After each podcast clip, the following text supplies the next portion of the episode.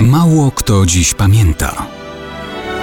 Datownik historyczny prezentuje Maciej Korkuć. Mało kto dziś pamięta, że 17 marca 1040 roku Kostucha próbowała przeciąć spór o angielską koronę. Spór dotyczył przyrodnich braci Harolda zwanego Herfut, czyli zajęcza stopa i Harde Kanuta. Obaj byli synami króla Anglii, Danii i Norwegii, Kanuta Wielkiego. Tyle, że Harde Kanut był synem legalnym, a Harold pochodził z nieprawego łoża.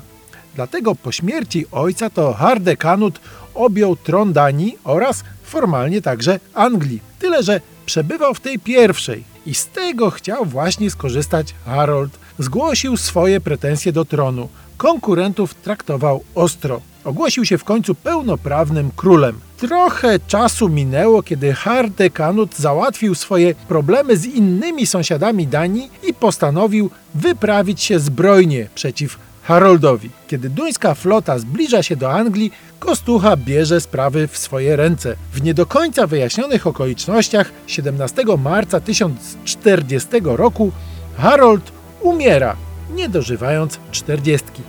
To sprawę kończy tylko teoretycznie. Harold zostaje bowiem pochowany w opactwie westminsterskim z godnością. Kiedy Hardekanut obejmuje tron, zwłoki przyrodniego brata celowo profanuje. Wyciąga je z grobu, odcina głowę i każe ciało wrzucić do tamizy. Ale to wciąż nie jest koniec, bo ludzie życzliwi Haroldowi trupa wyławiają i po cichu chowają tak zupełnie po ludzku w jednym z kościołów.